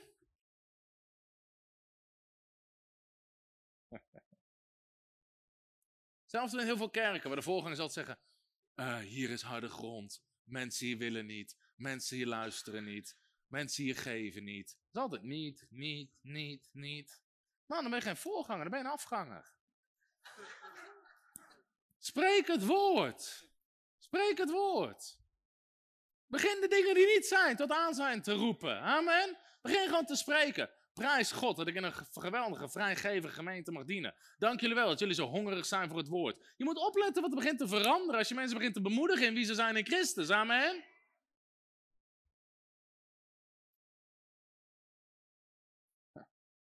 Ik hoorde van een voorganger die kwam bij het, in het ziekenhuis bij een vrouw. En hij zat naast die vrouw en die vrouw zei, ik ben zo zwak. Ik kan geen eten binnenhouden. Ik ben zo ziek. En op een gegeven moment dat hij tien minuten naast haar zei. Het was alleen maar wat ze niet kon, hoe zwaar het was. Hij begon het te onderwijzen. Gewoon over de kracht van woorden. Dat je krijgt wat je zegt. En Marcus 11, vers 23. En hij zegt, kom, we gaan iets anders zeggen. En hij nam er al mee. Zeg eens, ik ben sterk. Ik vermag alle dingen door Christus die mijn kracht heeft. Ik zal mijn eten binnenhouden. Ik zal uit het ziekenhuis gaan. En die vrouw veranderde wat ze sprak. En binnen een paar dagen was ze ontslagen uit het ziekenhuis. Wat veranderde? De woorden uit de mond. De woorden uit de mond. Begin te spreken. Begin gewoon te spreken. De Bijbel zegt in Job 22, wanneer je iets verklaart, wordt het voor je tot stand gebracht. Wanneer je iets verklaart, wordt het voor je tot stand gebracht. Halleluja. Jezus zegt, want voorwaar ik zeg u, wie tegen deze berg zal zeggen. Ik kom zo meteen terug op die andere dingen. Wie tegen deze berg zal zeggen. Nou, wat moet je doen met je berg? Het tegen? Spreken. Nou, Jezus zegt hier niet eens wie voor zijn berg zal bidden.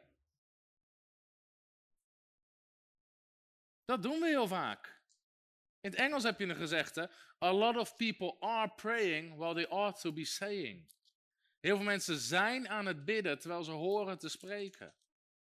En voor sommige christenen is dit misschien een schok, maar Jezus gebruikte gebed nooit als aanval tegen de duivel. Hij gebruikte gebed voor intimiteit met God, met de Vader te praten, richting te ontvangen, gemeenschap met de Vader. En hij bad voor dingen, voor voedselvermenigvuldiging, hij, dankte God ervoor. Maar als hij te maken had met de duivel, begon hij te spreken in gezag.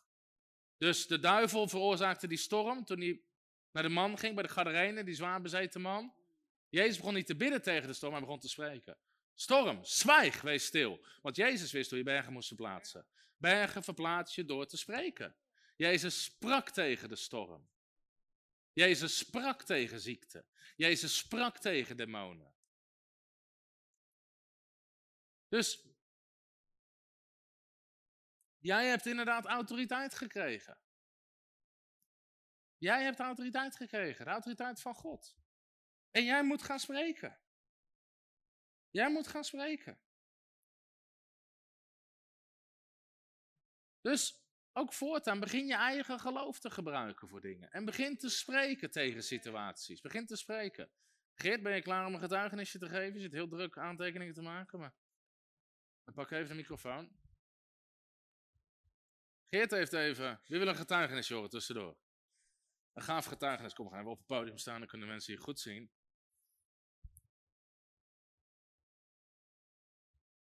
Go. Ja? Ja. Oké, ja. Ja, ik de- deelde vandaag iets op socials en eh, Tom die was er heel snel bij. Die zei, ja, gave getuigenis, wil je hem delen? Dus ja, dat, eh, dat ga ik nu maar even doen ook. Ik heb drie jaar geleden had ik een zeer zwaar ernstige, nee dat viel reuze mee man. Een huidaandoening, psoriasis. Ik weet niet, dat, dat kennen heel veel mensen denk ik wel, want volgens mij is het heel, heel veel, heel veel mensen hebben er last van. En ik had het op mijn beide knieën zitten.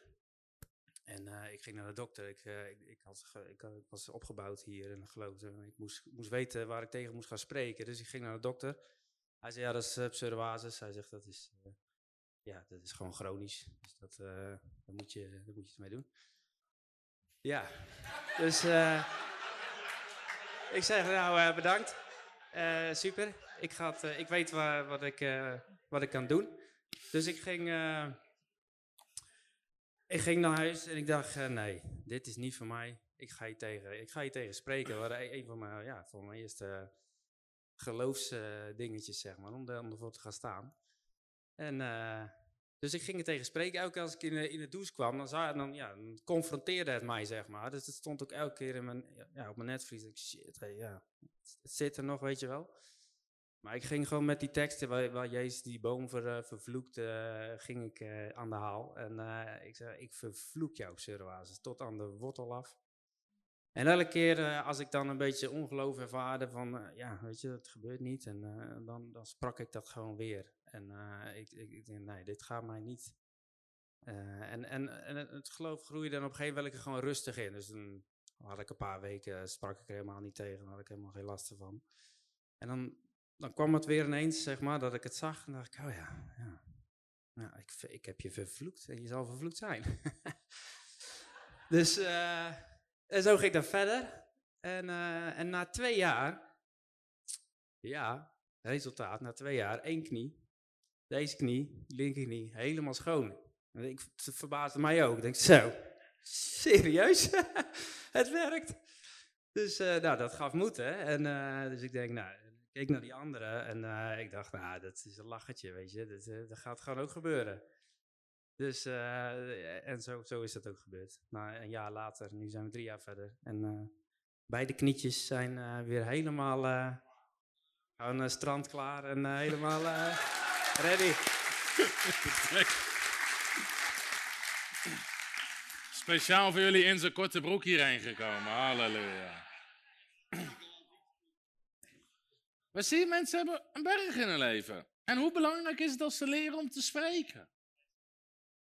Om ze te leren om te spreken ertegen. En weet je, we hebben ook op onze bijbelschool allerlei studenten met allerlei bergen. En voor de een is het afwijzing, voor de ander is het dit en voor de ander is het dat. Maar als ze hun geloof beginnen te gebruiken. En het is niet inderdaad dat van de een op de andere dag. Maar je blijft staan in geloof. Amen. Dus tegen deze berg zal zeggen. Zal zeggen. Dus daarom ik wil je uitdagen. Begin te spreken in geloof tegen jouw berg. Tegen deze berg. Tegen deze berg.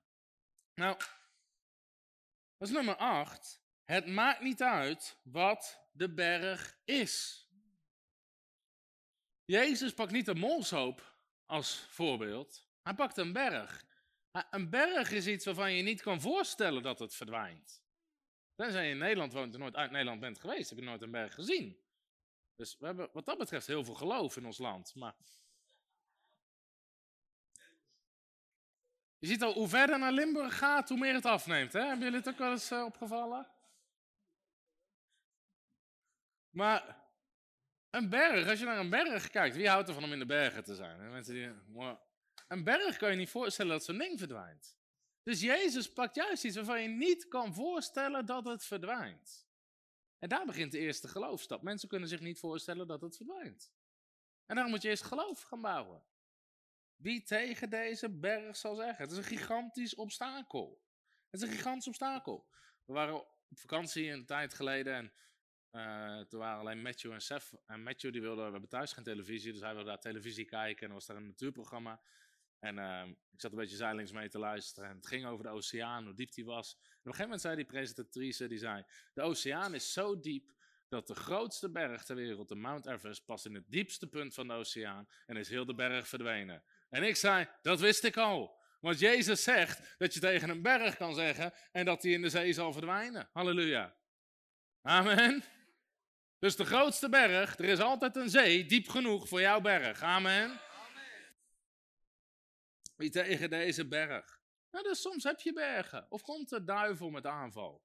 Toen we, op een gegeven moment gingen we, was in de coronacrisis, toen, ehm, ik gaf onderwijs op onze tweedejaars bijbelschool over demonie en bevrijding. En omdat heel veel kerken dicht gingen, heel veel samenkomsten, heel veel dingen gingen niet door, zeiden we nou, we gaan die lessen uitgebreider doen, zeven of acht avonden geloof ik, ik weet niet precies hoeveel ik heb gedaan, en we gaan ze online zetten. En dus gaan gewoon iedereen ermee zegenen met het onderwijs die we volgen. Nou, die week, ik geloof, die storm in Marcus was een demonische storm. En die week was er een storm hier. En was midden in de nacht, volgens mij twee uur s'nachts. En ik werd gebeld door de beveiliging van, er zit uiteraard een alarmsysteem op het gebouw.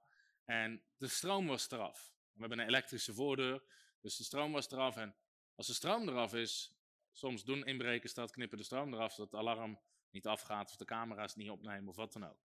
Alleen wordt meteen doorgeschakeld. Dus ik werd gebeld s'nachts, hey, de stroom ligt eraf. Um, dus ik ging kijken, het was twee uur s'nachts, half drie s'nachts volgens mij. En um, het was rot weer, regen, regen, regen, loeiharde wind. Ik had, maar ik kon ook de deur niet binnen, omdat de elektrische deur was en de stroom lag eraf. Dus ik dacht, nou, bliksem is waarschijnlijk ingeslagen. Ik scheen wat rond met een zaklamp door de ramen. Ik zag niemand. Ik dacht, we kijken morgen wel. En dus de volgende ochtend ging ik hierheen. En ik haalde een sleutel van die andere deur, dat via de achterdeur naar binnen konden. En uh, Casper was erbij, Casper zit hier. En ik doe die deur open. En, uh, en ik stap naar binnen. En ik sta tot met mijn enkels in het water. En dat was het moment dat ik dacht, dit is niet goed. En we moesten echt door het water waden. En je ziet het nu niet goed. Maar hier aan de binnenkant van het pand loopt een hele dikke buis. En de afvoer van al het regenwater is inwendig. En die buis die was helemaal vol regenwater. En al het regenwater, dat heel dit platte dak ligt, dat honderden vierkante meters is.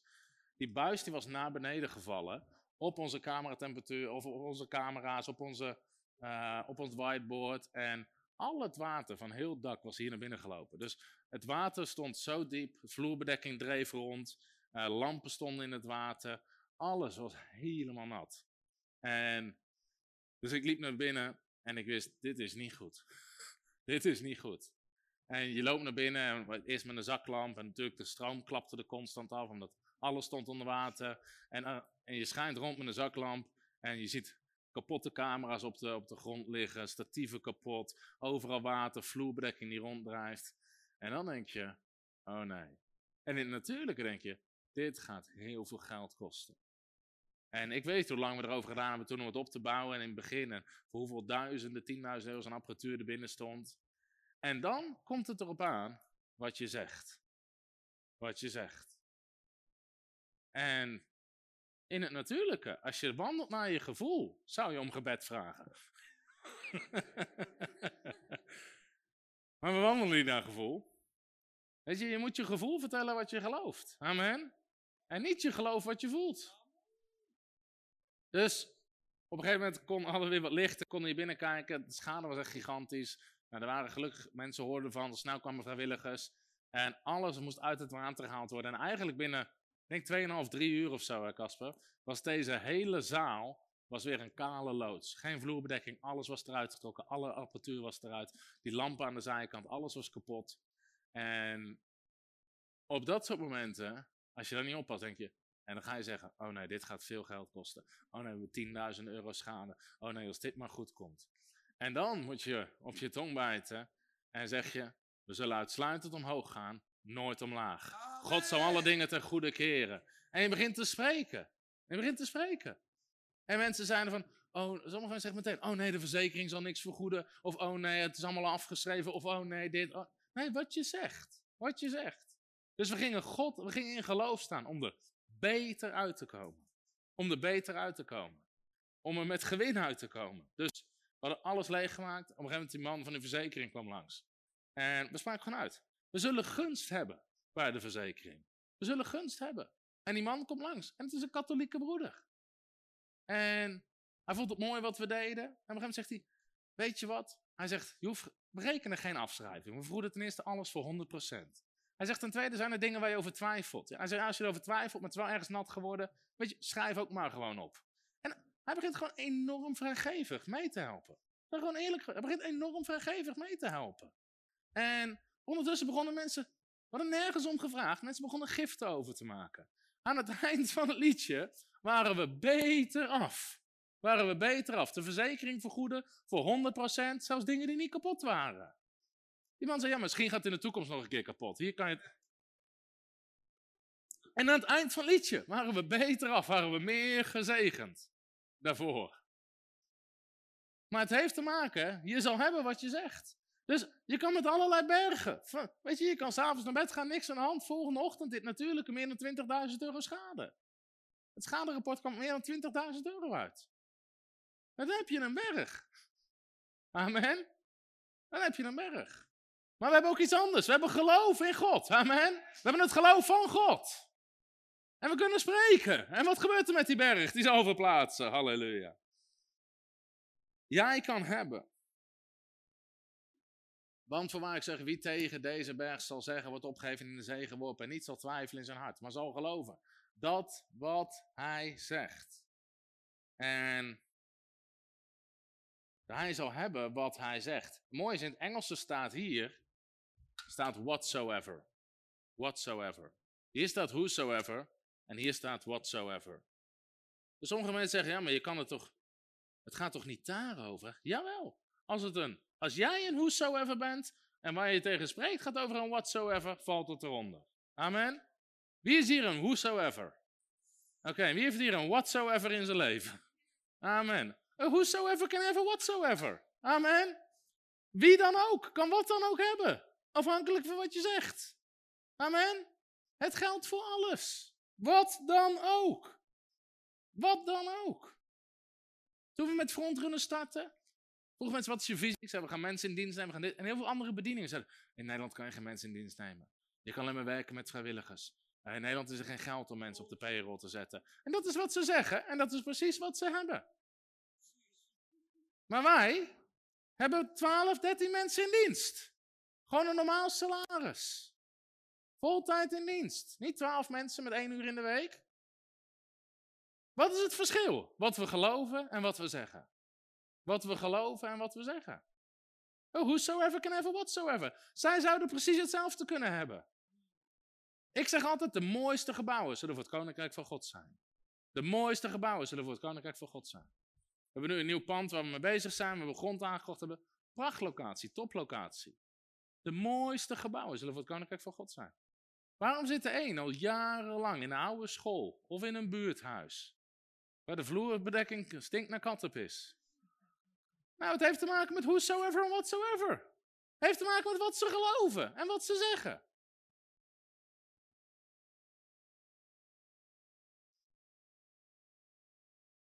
Wie tegen deze berg zal zeggen, wordt opgegeven in de zee geworpen en niet zal twijfelen in zijn hart, maar zal geloven dat wat hij zegt. De Engelse vertaling zegt, but shall believe those things which he said. Waar heb je weer die dingen? Het gaat allemaal over dingen. Ja, de dingen die je zegt. Amen. Het geloof is de zekerheid van de dingen. Alle dingen zijn mogelijk voor wie gelooft. Halleluja. Dus begin je geloof te gebruiken voor dingen. Zeg eens, ik ga mijn geloof gebruiken voor dingen. Je dat getuigenis wat ik vertelde met een fiets? Dat was iets om te starten. Fem zei nog iets, Femke zei tegen me wat me raakte. Dan zei ik van, ook met getuigenissen. Je kan grote getuigenissen vertellen. Maar Fem zei altijd, mij hielp het meeste de kleine getuigenissen. Want je kan getuigenissen vertellen van gigantische bedragen. Maar als mensen daar niet zitten, dan begin je gewoon met kleine dingen. Amen. Kleine dingen. En God wil voorzien in allerlei dingen. Kleine, weet je, ik was met het is gewoon grappig. Ik was met Femke en Matthew en Seth waren in het zwembad afgelopen zomer op vakantie. En dat zwembad was helemaal bomvol. En het was super druk. En er waren een paar van die rubberen speeldingen, zo'n bootje en zo'n. En er waren honderden mensen en er waren drie van die dingen. Nou, ik hou niet van bergen beklimmen. Maar Matthew wilde graag zo'n ding. En ik heb geen zin om dan 30 baantjes achter iemand aan te trekken. in de hoop dat hij me een keer loslaat. En ik heb ook geen zin om dan te gaan vragen. Want ze, dus ik zei in het bad en ik zei gewoon, heer, ik bid dat we zo'n ding krijgen. Ik gebied zo'n ding naar me toe te komen in Jezus' naam. Vijf seconden later zwemt er iemand langs met zo'n ding. Boem, geef hem aan mij. Ik halleluja. Het is een ding. Amen. Is God daarin geïnteresseerd? Ja. Want je kan het voor van alles en nog wat gebruiken. Dus we hebben getuigenissen voor, van kleine dingen tot grote dingen. Vorig jaar hadden we in één keer 100.000 euro extra nodig in één week. En ik zat te bidden en boem, ik voelde het geloof in mijn. Ik zeg in de naam van de Heer Jezus Christus, groeit 100.000 euro naar me toe te komen. Die week komt er iemand naartoe en zegt, hey, God heeft me gezegd 100.000 euro te geven. Boem, geef me 100.000 euro. Tijd verder, er zijn nog wel andere grappige aspecten aan vast over groei en geloof. We hadden drie keer een gift van 50.000 gehad. En toen dacht ik, dit gaat niet goed. Mijn geloof blijft hangen bij 50.000. Zie je? Dus toen we 100.000 zei ik, heer, ik geloof voor 100.000. En toen dacht ik, ik ga niet drie keer bij 100.000 blijven hangen. Dus de eerste van de keer dat we verder waren met bezig met de pand, hadden we, hadden iets van 300.000 of 350.000 nodig. Zeg ik, heer, ik geloof dit keer voor een gift van in één keer minimaal van 250.000 euro. En verder alleen naar één vriend van mij gehebt. Ik zeg, gewoon als getuigenis. Ik zei, iemand gaat me deze week 250.000 euro geven. Of meer. Die week komt er iemand naar me toe. Die zegt, God heeft gezegd dat ik je 300.000 euro moet geven. Boem, geeft in één keer 300.000 euro. Dus het werkt met kleine dingen. Het werkt met grote dingen. Amen. Dat is best veel geld, hè? Er zijn dagen dat ik het niet verdien, Peter. Het zijn er niet veel, maar ze zitten ertussen. Dat is leuk om religieuze mensen te irriteren.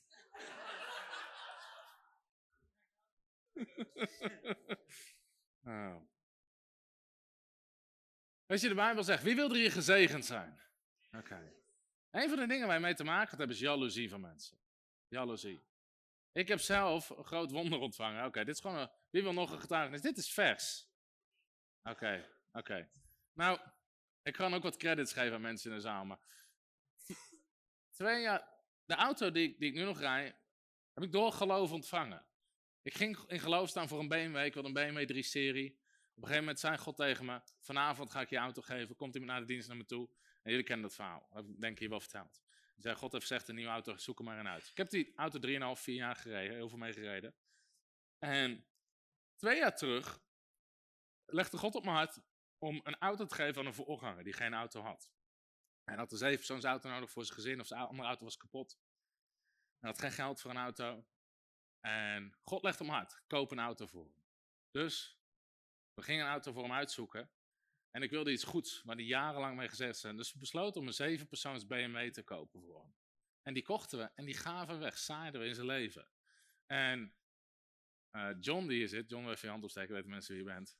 Dan gaat iedereen na de dienst naar je toe voor hoor.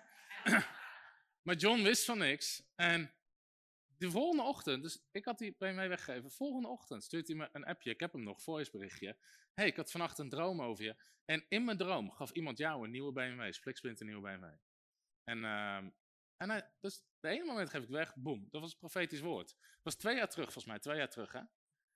En met bidden en vasten, ook aan bidden en vasten ben. Op een gegeven moment, God laat soms bizarre dingen zien. Krijg ik een visioen of een beeld, gewoon een heel kort beeld, een flits. Waarin ik in een BMW 7-serie zit. BMW 7-serie is top of the line van BMW. En het was gewoon helder in mijn geest. En ik zei, heer, wat wilt u? Moet ik, moet ik zijn auto kopen? En God zei, nee, ik ga je er een geven. Ik kan, nog, kan je nog brengen naar de medewerker, toen maar eens werkte. Die, we hadden het erover. Ik zei, God heeft me dit laten zien. Hij zegt, ga er een kopen. Ik zei, nee, God gaat me er geven. En verder niks mee gedaan. Twee jaar later. En de laatste tijd wist ik, hey, het is tijd om dat op te pakken. Het is tijd om het op te pakken, want ik, God herinnerde me er weer aan dat beeld. Ik zei, Heer, ik ga u geloven voor een BMW 7-serie. We gaan geen bergen beklimmen. We gaan er even plaatsen. Ik ga u geloven voor een BMW 7-serie. Dus waarom? Omdat ten eerste had ik een profetisch woord. Ik had een BMW gezaaid. En als je een BMW gaat zaaien, wat ga je dan oogsten? Een BMW. Ik had een 2-serie gezaaid, een 2-serie Grand Coupé, maar alles wat je zaait komt vermenigvuldigd naar je toe. Dus van 2 naar 7, amen. en, uh, maar serieus, ik had twee keer gezien in een beeld, profetisch woord. Ik zei, heer, ik ga u ervoor geloven. Ik geloof u voor een BMW 7-serie, dat iemand die geeft. En dus dat ik denk, ja, welke wil ik dan? En dan kom ik zo meteen met mijn volgende punt. Deze berg. Wie tegen deze berg? Je geloof moet specifiek zijn. Jij zet je geloof specifiek in voor je huidziekte op je knieën. Specifiek. Als mensen naar mij toe komen, even een zijspoortje, voor genezing en zeggen, waarvoor heb je genezen? Voor allerlei dingen. Zeg ik, nee, we beginnen één voor één.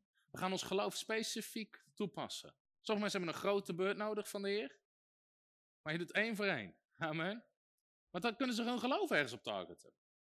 Dus ik zei, nou, welke wil ik dan? En toen dacht ik, dan wil ik ook gewoon de dikste die er is. Amen. Twee amens, de rest denkt. nou, dat is een BMW 750 of een BMW 760. Een 8 cilinder of een 12 cilinder. En uh, dus ik zei, heer, ik geloof u daarvoor. En op een gegeven moment komt er iemand naar me toe. En die zegt, joh, God heeft op mijn hart gelegd om je een BMW 760 te geven. En hij zei, toen God op mijn hart legde, dit was zo gek, gewoon zo over de top. Hij zei, zei die heer, ik moet een bevestiging hebben. Toen kwam er een profeet. Toen kwam er een profeet. En die zei tegen hem, hey, God heeft op je hart gelegd om een BMW 760 te geven. Doe het. En God spreekt precies dat ding aan. En dan komt naar me toe, God heeft op mijn hart gelegd om een BMW 760. Zoek er maar een uit en ik betaal hem. Halleluja. Dus, nu zijn we gezegend met een BMW 760. Volgende week komt hij aan. Nou, ik had in mijn stories had ik, had ik een fotootje gedeeld van hey, deze auto hebben we gekregen, gewoon om te getuigen. En om te getuigen van de goedheid van God. Want God is goed, amen. En ik geloof dat de tijd over is dat predikers in hele oude auto's aan moeten komen rijden en moeite moeten hebben om een gezin te voeden. Dat is niet de wil van God. Dat is een slecht getuigenis, ook over al die kinderen. Weet je niet hoeveel kinderen er zijn die niks te maken willen met God of de bediening, omdat ze opgegroeid zijn in een huis waar altijd tekort was, waar nooit eten was, waar ze nooit op vakantie konden, want ze dienden God. Als je God dient, ben je de kop en niet de staart. Amen, ben je gezegend. Dus, dat is gewoon om te getuigen. En ten tweede, ik hoorde ooit een prediker zeggen, en die zei joh, ik zal het zelf maar gewoon zeggen, ik heb dit en dit, voor het geval dat iemand een exposed video over me wil maken. Heb van die mensen die zo'n exposed video, dan hebben zo'n videootje, uh, uh, dit is zijn huis, en dan staan ze zijn huis te filmen, en uh, dit is zijn auto. Kan jou het schelen waar hij woont? Kan jou het schelen waar hij rijdt? Ze vertellen toch ook niet bij jou zo voor je huis? dit is zijn huis, dit is zijn auto. Dus hij zei, nou weet je wat, ik vertel het gewoon, hoef je geen video over me te maken. Dus aan iedereen die live kijkt, ik vertel het je gewoon, hoef je er geen video over te maken. Amen. Het ding is gekregen door de zegen. Amen. Halleluja. Halleluja. je moet God geloven, amen. En je geloof stretchen. Weet je, de grootste gift die we tot nu toe in één keer hebben gehad is drie ton. Maar ik geloof God voor een miljoen. Ik geloof gewoon dat er iemand naar me toe gaat en zegt, God heeft gezegd dat ik je een miljoen moet geven. Niet aan mij persoonlijk, aan de bediening. We zijn het werk van de bediening aan het bouwen. We zijn er, ik geloof God voor miljoenen. Zie je, nou beginnen we mensen een beetje kwijt te raken. Maar het is tijd om klein denken achter ons te laten in Nederland. Amen. Dat we dingen groot gaan doen voor God. Ik geloof God voor tonnen en miljoenen. Want waarom zegt het vermogen van de heidevolk is voor de rechtvaardige. Amen. En van mij is het zilver en het goud, spreekt de Heer. En de glorie van het toekomstig huis zal beter zijn dan het voorgaande huis. Amen. Halleluja. Daar is God. Deze berg. Deze berg. Dus wees specifiek. Wees specifiek. Marion had ook een gaaf getuigenis met Raf. Wil je het zelf vertellen, Marion, of zal ik het doen? Wil jij het doen?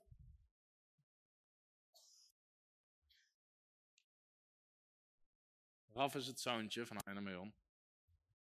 Ja, klopt. Uh, Raf van ons is vijf. En die had uh, een week of twee geleden heel de week al koorts. En we spraken wel tegen die koorts en die stuurden we weg, maar het ging niet weg. Dus we dachten, nou ja, weet je, we moeten nog aan ons geloof werken. Totdat hij op vrijdagmorgen uit bed kwam en hij kon niet meer lopen.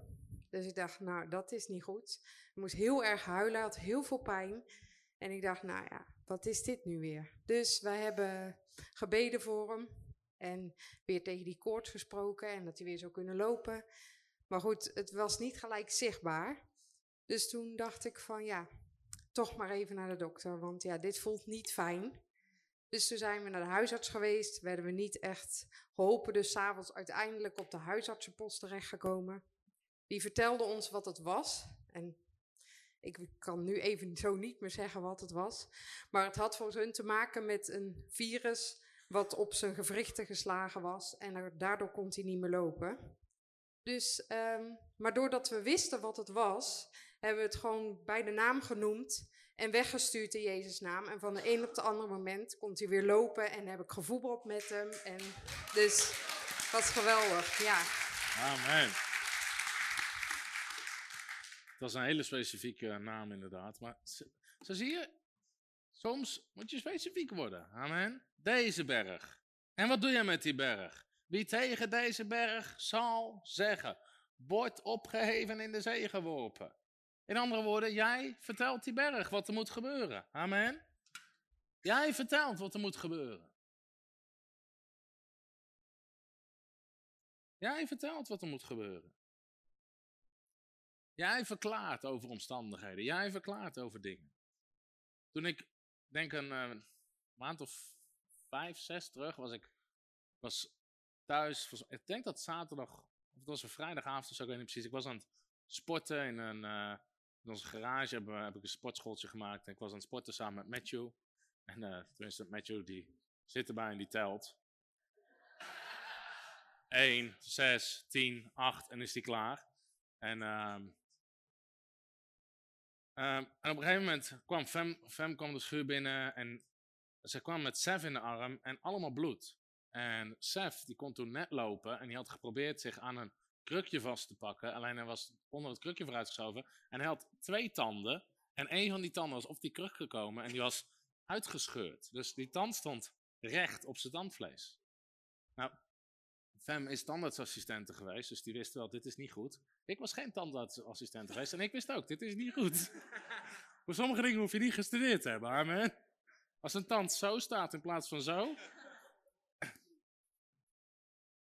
In ieder geval, begonnen gewoon te bidden voor hem. En we spraken genezing uit. En uiteindelijk, hij kalmeerde. En we legden hem op bed, het was s'avonds laat. Toch, en dus ik zei, weet je, spreek er gewoon uit dat die tand, dat vlees, dat die tand gaat recht, die vlees gaat dichtgroeien in Jezus' naam. En uiteindelijk, die tand, die is recht gegroeid, het vlees is helemaal dicht gegaan en je ziet er helemaal niks van. En Family was zelfs zondag nog naar de tandarts geweest voor de zekerheid. In de tandarts ook van, oh maar dit gaat nooit meer goed vastkomen. Jawel, het zit zo vast dus ik weet niet wat. Dit zal nooit meer recht komen. Jawel, het zit hartstikke recht. Halleluja. Je zal hebben wat je zegt. Amen. Tegen deze berg. Dus jij vertelt wat er moet gebeuren. Nou, Waar, vaak kritiek op komt, op dit soort onderwijs, zeggen ze ja, het is allemaal maar de maakbaarheid van het evangelie. Mensen denken dat alles maar kunnen maken en dat de mens centraal staat. Daar heeft het helemaal niks mee te maken. Je gebruikt gewoon je God gegeven autoriteit. En je ontvangt de zegeningen die God voor jou heeft. Weet je wat nederig zijn is? Is gewoon ontvangen wat God voor je heeft. Hoogmoed is wat Jezus zegt. Dit is wat ik wil dat je doet. En jij zegt, nee hoor, want dan is het te veel maakbaarheid. Houd toch op.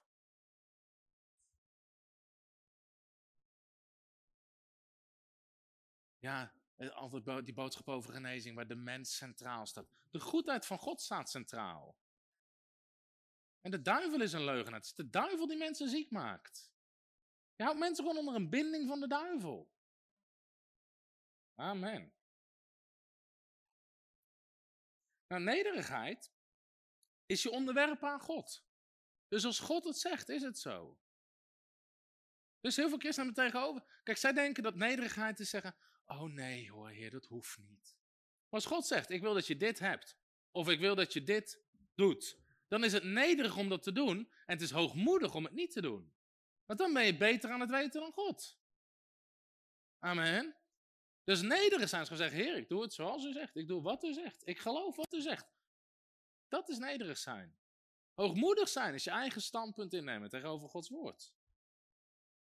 Ook al is het met allerlei religieuze dingen. Die tegen deze berg zal zeggen. Dus jij vertelt wat er moet gebeuren. En niet zal twijfelen. En niet zal twijfelen. En niet zal twijfelen. Hier hebben we een hele avond over gehad, dus hier wil ik niet te lang over hebben. Maar jij zegt dat wanneer je zegt tegen de berg, moet je niet twijfelen en niet zal twijfelen in zijn hart. Nou, je hoorde net ook, onder andere het getuigenis, die aanval van twijfel komt. Amen. Toen ik hier met mijn knieën bijna in het water liep, ja, om te twijfelen en zeggen, oh nee, dit komt niet goed. Die aanval, die verleiding is heel groot. Maar er zit een verschil tussen twijfelen in je hoofd en twijfelen in je hart. Verleid worden om te twijfelen met je hoofd is niet hetzelfde als twijfelen met je hart. En niet zal twijfelen in zijn hart. Maar zal geloven dat wat hij zegt gebeuren zal. Het zal hem gebeuren wat hij zegt. Dus je moet uit die dimensie van je verstand komen, van je emotie. En naar je geest. En vanuit je geest gaan functioneren. Amen. Niet zal twijfelen. Maar zal geloven. Maar zal geloven. Halleluja. Zijn er gelovigen in de zaal? Halleluja. Maar zal geloven. Geloof is de sleutel. Heb geloof. Heb geloof. Nou, niet zomaar spreken, maar spreken met geloof. als die boodschap werkt, je kan toch niet zeggen: morgen heb ik een rode Ferrari. Die boodschap werkt prima, jij werkt niet. Niet zal twijfelen in zijn hart, maar zal geloven.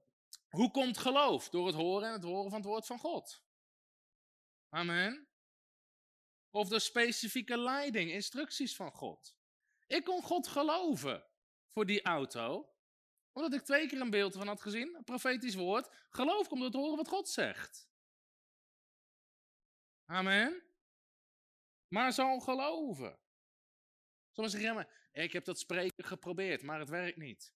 Jezus zegt niet voorwaar, ik zeg u, wie tegen deze berg probeert te zeggen, wordt opgegeven en in de zee geworpen.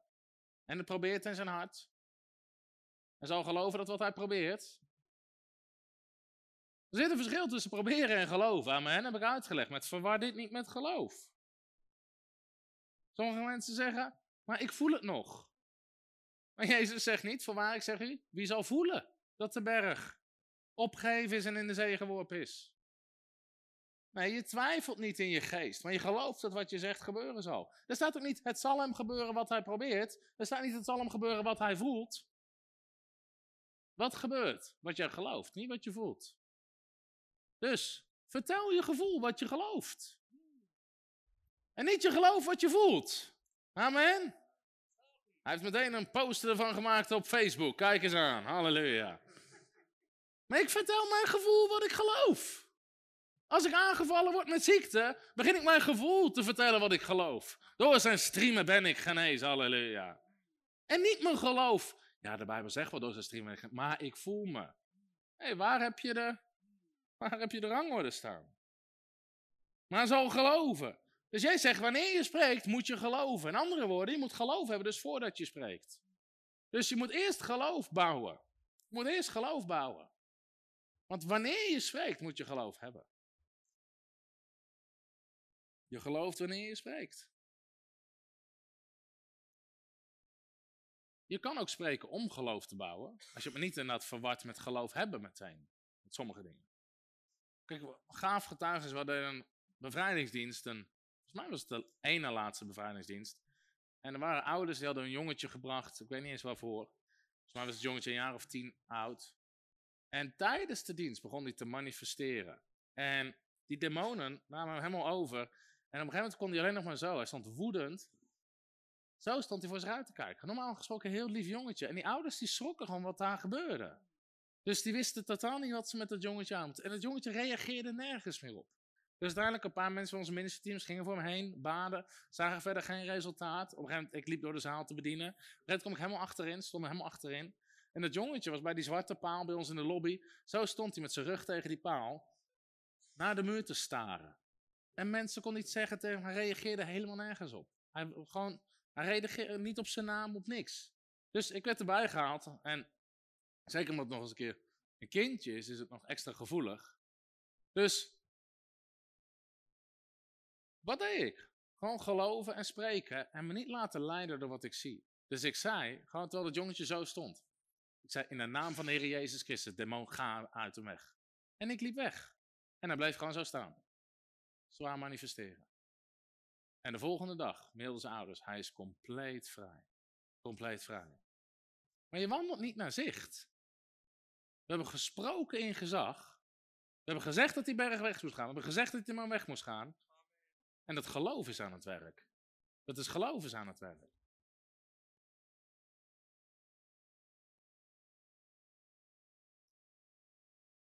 En je gelooft dat wat hij zegt gebeuren zal. Dat wat hij zegt gebeuren zal. Wat moet je geloven dat wat jij zegt gebeuren zal? Daarom moet wat jij zegt in lijn zijn met wat God zegt. Dat wat jij zegt gebeuren zal. Jezus zegt hier niet maar in zijn hart zal geloven dat de Bijbel waar is. Maar dat wat jij zegt, dat dat gaat gebeuren. Daarom moet je zeggen wat God zegt. Nou, kijk, het gevaar van onderwijs over de kracht van woorden is dat mensen hun woorden oppervlakkig gaan veranderen, terwijl je wil veranderen wat ze geloven. Want als je verandert wat ze geloven, verander je wat ze zeggen. Sommige mensen veranderen alleen oppervlakkig wat ze zeggen. Maar dat is niet wat je wil. Je wil veranderen wat ze geloven. Amen. Snap je wat ik zeg? Het verschil. Sommige mensen hebben ook daarin wel de klok horen luiden, maar ze weten niet waar de klepel hangt. Dus ze beginnen hun woorden wel te veranderen, maar het moet geboren worden uit geloof. Maar zal geloven dat wat hij zegt. De sleutel zit in het geloof. Heb het geloof van God. Dus je moet vaak werken aan de geloofkant. En daarna aan de spreekkant. Jezus zegt, want voorwaar ik zeg u. Laat, hebben we nog een kleurtje over, we hebben nog groen. Wie tegen deze berg zal zeggen, nummer 1. Wordt opgegeven in de zee geworpen. En niet zal twijfelen in zijn hart, maar zal geloven dat wat hij zegt. Nummer 2. Gebeuren zal. Het zal hem gebeuren wat hij zegt. Nummer 3. Jezus heeft het in dit vers één keer over geloven, drie keer over zeggen. Soms moet je drie keer zoveel onderwijs geven over zeggen in plaats van over geloven. Want mensen, mensen missen het soms in wat ze zeggen. Omdat ze niet beseffen de kracht en de autoriteit in hun woorden zitten. En soms moet je daadwerkelijk of meerdere keren spreken, of gewoon in het geloof blijven staan. Hoor je met het getuigenis van Marion. En het getuigenis van Geert. Bij Geert was het twee jaar voor de eerste doorbraak en drie jaar tot het helemaal weg was. Bij Marion ook. De eerste paar keer dat ze spraken, gebeurde er niks. Leek er niks te gebeuren. Maar je blijft staan, dat je weet wat God zegt is waarheid. Je bent aan het leren, je hebt je geloof aan het werk gezet. En op een gegeven moment weet je, boem, specifiek wat het is, je spreekt er tegen en het is weg. Dus geef niet op na één keer spreken. Ook bij Jezus, die vijgenboom, de Bijbel zegt, werd van de wortels af vervloekt. Van de wortels af verdord. Dus Jezus sprak, maar er leek niks te gebeuren. Amen. Er leek niks te gebeuren. Maar ondertussen, in de onzichtbare wereld, was die vijgenboom aan het verdorren. Zodra je begint te spreken, beginnen dingen te gebeuren. Maar waar gaat het mis? Christenen zien niet direct iets en ze laten hun geloof los. Ze zeggen het werkt niet. En het proces stopt. Amen. Heb je een vraag?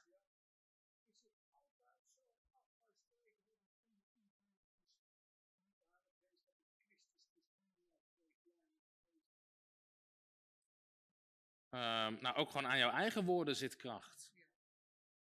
Hoeft niet per se. Kijk, gewoon het principe, Bijbelprincipe is, er zit kracht aan de woorden die je spreekt. Dood en leven is in de macht van de tong. Niet alleen vanuit God, ook vanuit de duisternis, maar ook vanuit je ziel. Dus er zit gewoon kracht en autoriteit in de woorden die je spreekt. Kijk, hier komt die geloofsbooster erbij. Als je het gaat doen vanuit geloof, Gods soort geloof, dan komt die creatieve scheppende kracht van de geest erachter. Het zal hem gebeuren wat hij zegt. Er staat niet, er zal gebeuren wat hij bidt, of wat hij hoopt, of wat hij probeert, of wat hij voelt, maar wat hij zegt. Amen. Dus je krijgt wat je zegt. Je krijgt wat je zegt. Laten we nog één keer helemaal lezen. Laten we met z'n allen lezen. Vers 22.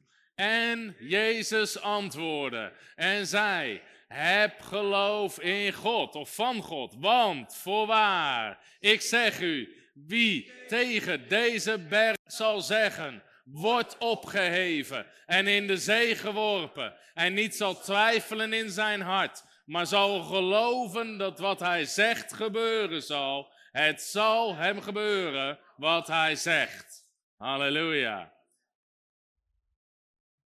Ben je bemoedigd vanavond?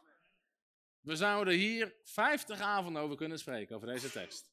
Dat is wat Kenneth Hagen, ik weet niet of sommigen jullie Kenneth Hagen.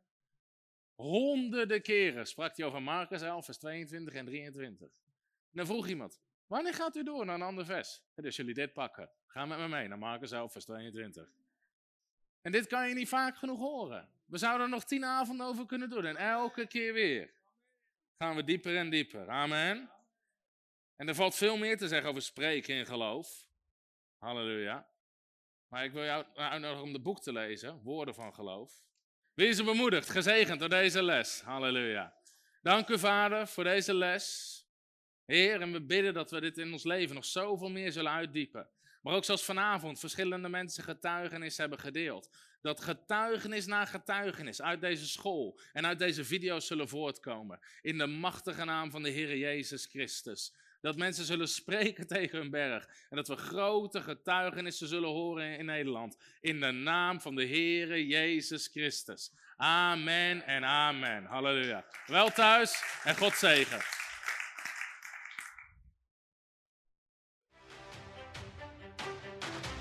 Heb je ook zo genoten van deze inspirerende boodschap van Tom de Wal? Abonneer je dan op deze podcast. Volg ons op Facebook en op Instagram en kijk op onze website frontrunnersministries.nl.